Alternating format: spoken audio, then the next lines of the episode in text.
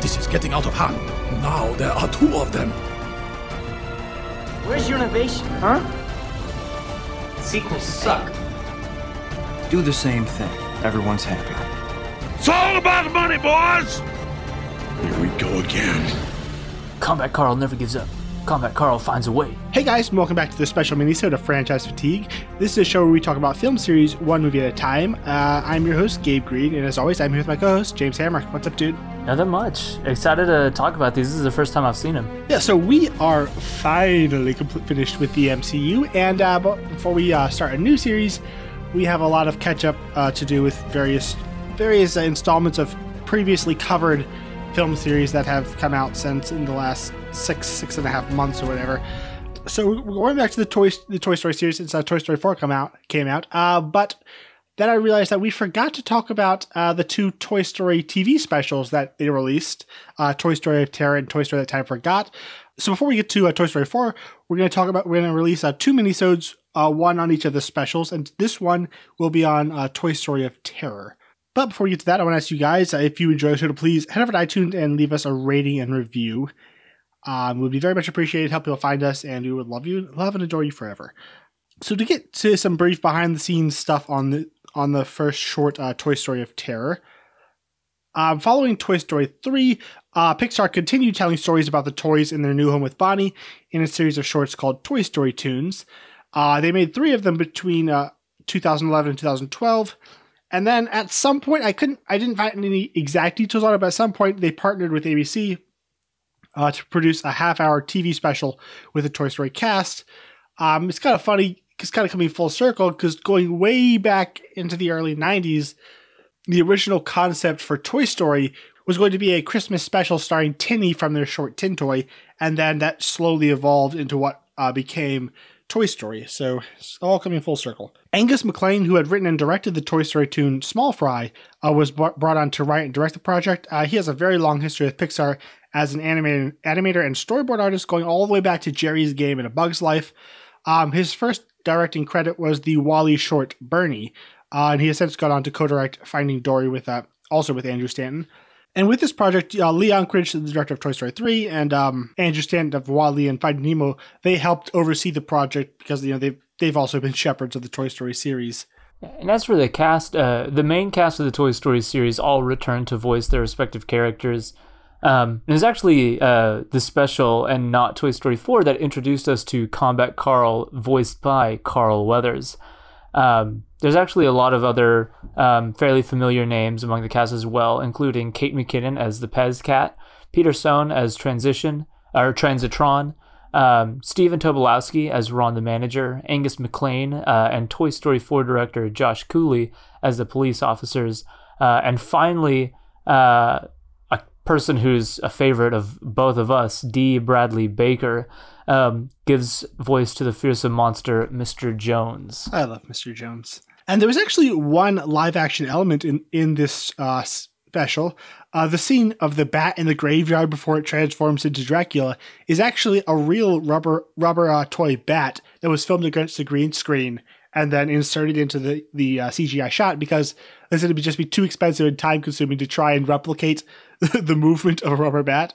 So they just shot a real one. Uh, Randy Newman, who scored all the Toy Story films, uh, did not score the special. Instead, they brought in uh, the other Pixar stalwart, Michael Giacchino, or Michael Giacchino. Actually. I say Giacchino. It's it, it's, it's it's Giacchino actually, but uh, it's Giacchino. Yeah, that's what at least that's what he says. If, for you know, what does he know? Well, what does he know? Uh, uh, and on the choice to go with him, uh, MacLane said, Toy Story of Terror represents a mashing of genres. I felt like Michael would get that, not that Randy wouldn't, but there's just something about the different tones of this special. It's different than the Toy Story features. It's smaller, it's a smaller, weirder movie. And I actually, I kind of missed Randy Newman's sound. I, I, actually listened to the soundtrack and Randy Newman is just so synonymous with what Pixar was in those early years, and you know, especially the Toy Story series. Like, I kind of wish we could have had him in here. Yeah, there's just I mean, whenever we first went over the the trilogy, uh, I hadn't seen the original in forever, and as soon as that music plays, you know, it just immediately takes you back because of how integral it is with with those. Like just a couple notes bring back enormous amounts of memories, and yeah, yeah. I am really bummed that we weren't talking about film scores back then, because I, Oh I yeah, have so much Good love grief. for that We, we would have raved about. Um, so the special eventually aired on ABC on October 16th, 2013, which would be roughly three years after Toy Story 3. Right off the bat, before we actually talk about the, the special, I find it interesting that it seemed like the general audience really viewed Toy Story 3 as the end. And when, when Toy Story 4 was announced, like, oh my gosh, they're going to ruin it. That was such a great ending. But it, it seems like Pixar never really viewed it that way. Because as soon as you know Toy Story four happened, three happened, they just kind of continued the story with Bonnie. The, three, the three Toy Story tunes are all about Bonnie, and then you had these two specials, you know, Life with Bonnie. Like it seemed like for them, the story, it, Toy Story three wasn't so much of an ending; it's just you know a stepping off point to a uh, kind of a new lease on lease on life for these characters. Which is, I think, it's just kind of interesting how the audience views it versus how the creators view it. Yeah, and you know, it it'd be one thing to write these off um, if it were like if the the animation wasn't there or if they had to get different voice actors, but because it just it looks like Toy Story and, and it sounds like Toy Story, you know, it's it's it very much feels like Pixar is fully embracing these as like canonical entries and you know just as big a deals. Yeah, and they gave us the second greatest character in Pixar history, Combat Carl. So of course it's canonical. So uh, James, th- this was like I saw these way you know way back er, when they first came out on DVD. Uh, but this was your first time viewing it. What did you think of it? Uh, I liked it.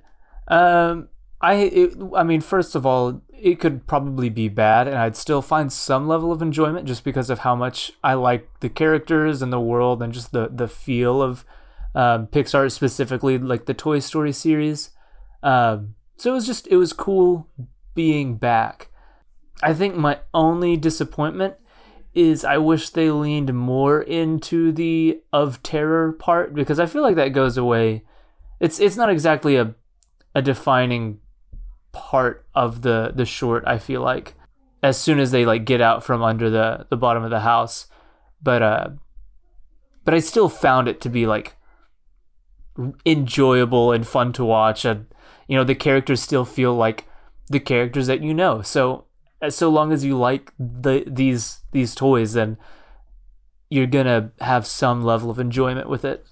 Yeah, um, yeah, not just completely start negative off the bat, but that that also was kind of my big issue. Um, where I think that you have like right in the middle, the first half is you know very much that commentary and and uh, parodying of all the classic horror tropes. You even have Mr. Pricklepants kind of you know like a like a you know aged film professor just la- laying down all the various tropes and telling you what exactly what's going to happen, and then basically the halfway point where they're captured by Mr. Jones, it turns into pretty much Toy Story 2. And Yep.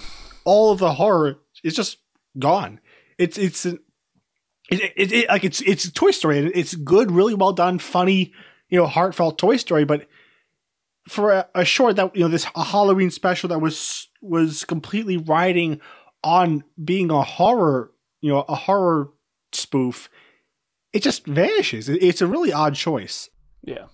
It, uh, so I mean, the the obvious highlight is uh, Combat Carl, uh, and Combat Carl Jr. This Oh, sassafras. I, I felt I felt so sad when his his third third attempt didn't work out. Like just as he's reaching pile and of paper clips on the floor. oh, get it. Uh, so like that was a fun case because you know me having not seen Toy Story four, I guess this, this would be the same for anybody else who had seen this. This is this is the introduction. Uh, he's just he's just a funny character. And it's interesting that I think to- Toy Story 4 actually does. You have you haven't seen it, but it, it does a lot better. It, there's a lot of horror elements in Toy Story 4 that I think are even scarier than they are in here. That said, I think there are quite a few genuinely creepy moments in here. Um, I think it would have been better if you did, they didn't have uh, Pricklepants commenting. I feel like he kind of removes the tension by acknowledging it. I, I kind of wish they played a bit straighter. I mean, I guess it's kind of hard because it's Toy Story. It's fun. It's you know, it's a it's essentially a kids animated special. But if you're gonna do it, do horror, I kind of wish they would whole hog on it. Yeah. And I, I feel like the uh, the and then this happens and then it happens. Like it's kind of gotten a bit stale and not super funny. Uh, because I like, I just I like listening to Timothy Dalton say anything. He's got an incredible voice. Uh, but I do agree. I wish that he wasn't just quite as as loud, not loud uh, in terms of, of volume, but it's just like any sense of atmosphere, I guess, is gone because it's like, and then this happens, which is why I liked whenever he uh, he falls through the hole in the ground, and then like right before he says the his next thing. Um, yeah, because once he disappears, it actually gets genuinely scary. And speaking of Dalton, like I, I've recently just just recently watched the two Dalton Bond films for the first time, and it was I I love his take on the character, but it was kind of distracting hearing you know, the shopkeeper's voice from Hot Fuzz and Mr. Pricklepants come out of James Bond's mouth. I'm a maniac. I'm slashing prices. Gotta watch Hot Fuzz again. I actually got to see it in the theater recently. Oh, like a, one of those one of those kind of party I don't know like like watch party things where they mm, hand nice. out props and everyone yells out lines like every time everyone say for the greater good. Everyone repeat in the theater. Like, but back to nice. this back to Toy Story of Terror. Um yeah, like as as they're slowly getting picked off, like when they're, I love when they just kind of when they're first in the room and they look around and someone's just gone, and then as they go into the basement, and when it was ah, very kind of alien predator uh, raptors from the law, you know, Jurassic Park ish, where they're kind of walking, and the, the, people would just kind of disappear with a puff, uh, you know, a puff of dust, and and it just kept getting more and more intense and building until um, it was just Jesse alone, and I think that is where the horror was at its highest. Where you know when Jesse and Combat Carl, and then just just Jesse. Um, I thought you know the horror actually really felt like it was genuine rather than just kind of a spoof. And then, but of course, that only lasts just a, a couple of minutes. And at least I don't want to just be negative um, too much. So then the transition happens, and like I feel like once I'm able to get over the disappointment, the rest is also fun. Like, you know, they're the dynamic of the group up there and seeing them interact with with the the new cast. Like it's it's still fun despite kind of shedding what it was. Yeah, and um and I think the the whole plot with the uh the hotel owner, you know, it, it it's Toy Story 2 again, but it's also kind of fun. The whole he's sending uh, Mr. Jones, which is just a beautiful character design. The iguana, you know, like a dog, and uh, also you know occasionally being this terrifying monster. There were moments where I thought they just completely lifted the animation from whatever, like the lizard thing that Obi Wan rides, because like it moved exactly like it. It was great. I didn't think that. Yeah, yeah. Just the the whole thing with he just puts the uh, them in the dog food bowl and dings his bell, all proud of himself. yeah, and that just combat Carl. Like he's got a I mean you know, Carl Weathers, but he's I love how he just talks it about himself in th- you know third person. Forget about combat Carl. Save yourself. it's just my I think my favorite line is when he's like you know. Uh, when, when he's talking, trying to you know, psych up Jesse, you know, say it, and she starts saying, "You're not combat Carl." and uh, another actually pretty intense sequence is when she gets in the box, and I, I do like how they you know, this is a very Jesse centric short, and you know, it's only 22 minutes. Think you really got to exaggerate her claustrophobia, but I do like they they build off of that from Toy Story 2, having having spent years in the box. Obviously, her heroic moment is having to close herself in a box and figure a way out. I was hoping she was gonna kill Bill that box, dude. I, I really I wrote that down as well. It's like the bride and Kill Bill when she's in the coffin. Yeah. Um, like they have this really wide, like obviously there's no lenses, but it looks like a really wide angle lens, like really close, close up in her face, it, and the heartbeat. Um, the heartbeat and like that weird thing they do with it, like the the perspective of like pulling it closer. It's almost like that uh, that Lord of the Rings Nazgul effect. Uh huh. Yeah. So it's it's like you know it's very very basic, but it is it is actually pretty satisfying. Um, you know. uh, yeah, so the the Pez lady just vomiting a Pez. that she... probably got the biggest laugh from me. That was a that was a good moment. So yeah, I, I feel like it's by kind of abandoning its central premise and becoming, you know, it's very generic Toy Story I love generic Toy Story, but it's still pretty generic in the latter half. So feels some somewhat like a missed opportunity, but it's still it's still quite fun. And uh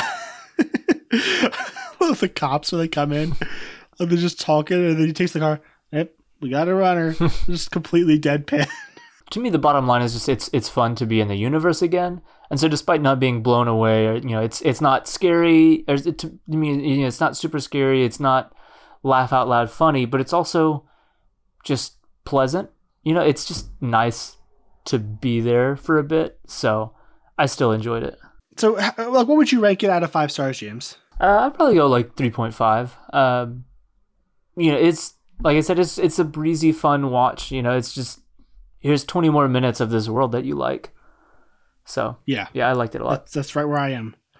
Um, as far as its reception, uh, it was actually very well received. It has a 94% on Rotten Tomatoes and 80 on Metacritic. Uh, I think uh, TV ratings uh, tend to average a lot higher than film ratings, but it's it still was pretty well received. I'm not really familiar with just how like uh, like the how they calculate viewer ratings and all of that, but uh, from what I could gather, it did quite well, and it was you know very highly watched on its release. Um, as far as its legacy, I don't think it has one. This is like these two two specials are weirdly forgotten. Like in my you know many years on in various uh you know film forums and you know film groups, I don't know that I've ever heard anyone mention these. I, I feel like its its staying power is within like families um, because you know me in my you know f- online film mode talking to, to ev- whoever I would in whatever various groups I'm in yeah this is pretty much absent completely. Um, but it's you know you bring up oh like you know, Toy Story of Terror and you know parents are like oh yeah we I watched that with my kids and blah blah blah and it I feel like it's enjoyed um, among them more so like that and that makes sense you know because it isn't a feature length film. It's not um you know it's it's it's expanding on on themes and ideas for some of these characters before but but it's not the new like the full new chapter. And so i wouldn't expect a, a particularly heavy online presence. Um, so yeah I, I think the people who are going to enjoy who are meant to enjoy it you know it kind of has found a, a place among um, just like kids favorites Yeah, I wonder why it's not on Disney Plus. I, feel i was if wondering they put it on too there, that's, that's weird it could, it could make a comeback. That's odd. Uh, so that was our review of Toy Story of Terror. I uh, hope you enjoyed it. And if you did, again, I'll ask you to please head over to iTunes and leave us a rating and review and subscribe while you're at it. Uh, if you want to like us on Facebook, we're there as Franchise City Podcast. Uh, if you want to follow us on Twitter and Instagram, we are on those sites as at Franchised Pod.